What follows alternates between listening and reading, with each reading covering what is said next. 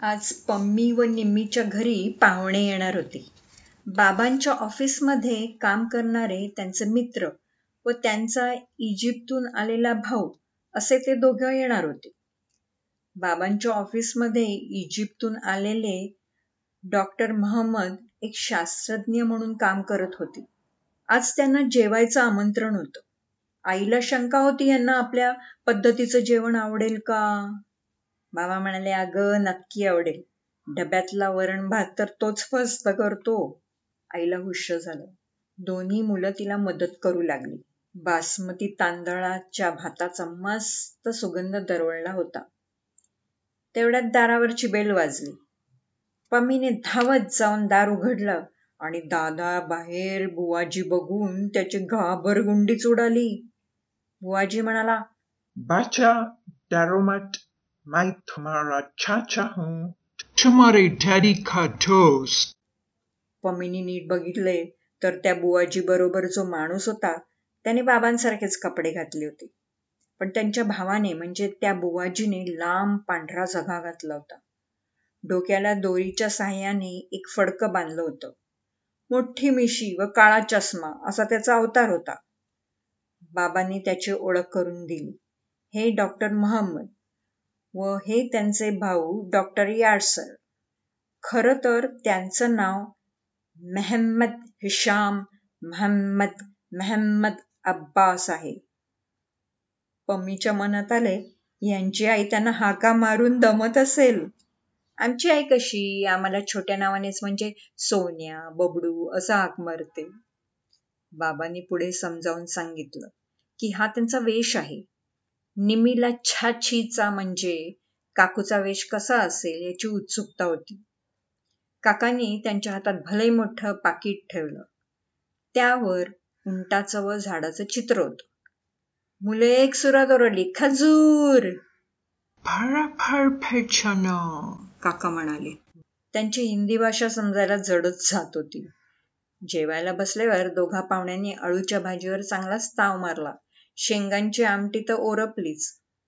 मग त्यांनी मुलांना सांगितलं इथे तुमच्याकडे असतात तशा भाज्या आमच्याकडे मिळत नाहीत.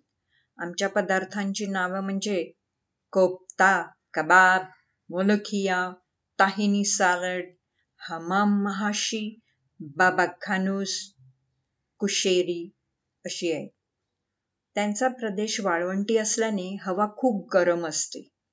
पमीला प्रश्न पडला गरम हवेत हे अंगभर झगा घालून कसे काय फिरतात?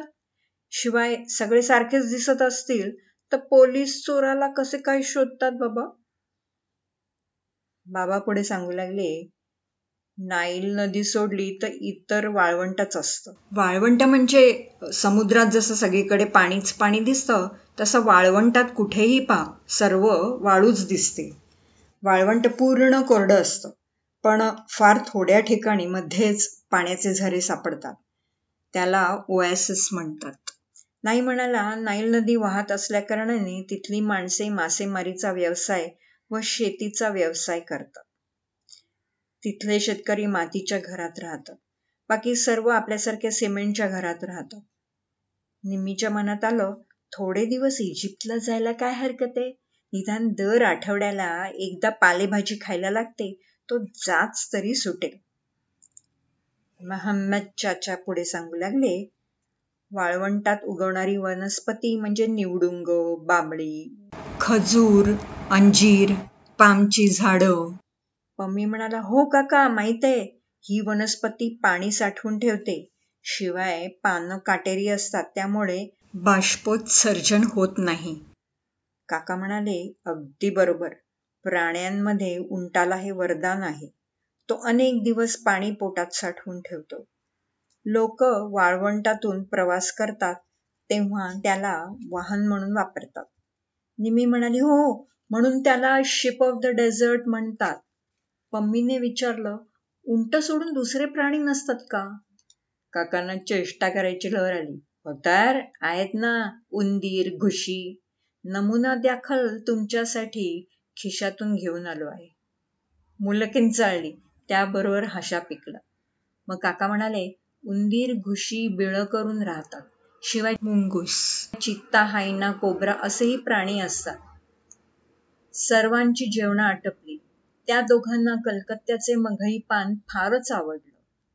गप्पा झाल्यावर दोघं इजिप्तला यायचं आमंत्रण देऊन निघून गेले. शाळेत गेल्यावर बाईंना व इतर मुलांना पम्मीने किस्सा रंगवून रंगून सांगितलं. मुलांची उत्सुकता शिगेला पोचली होती.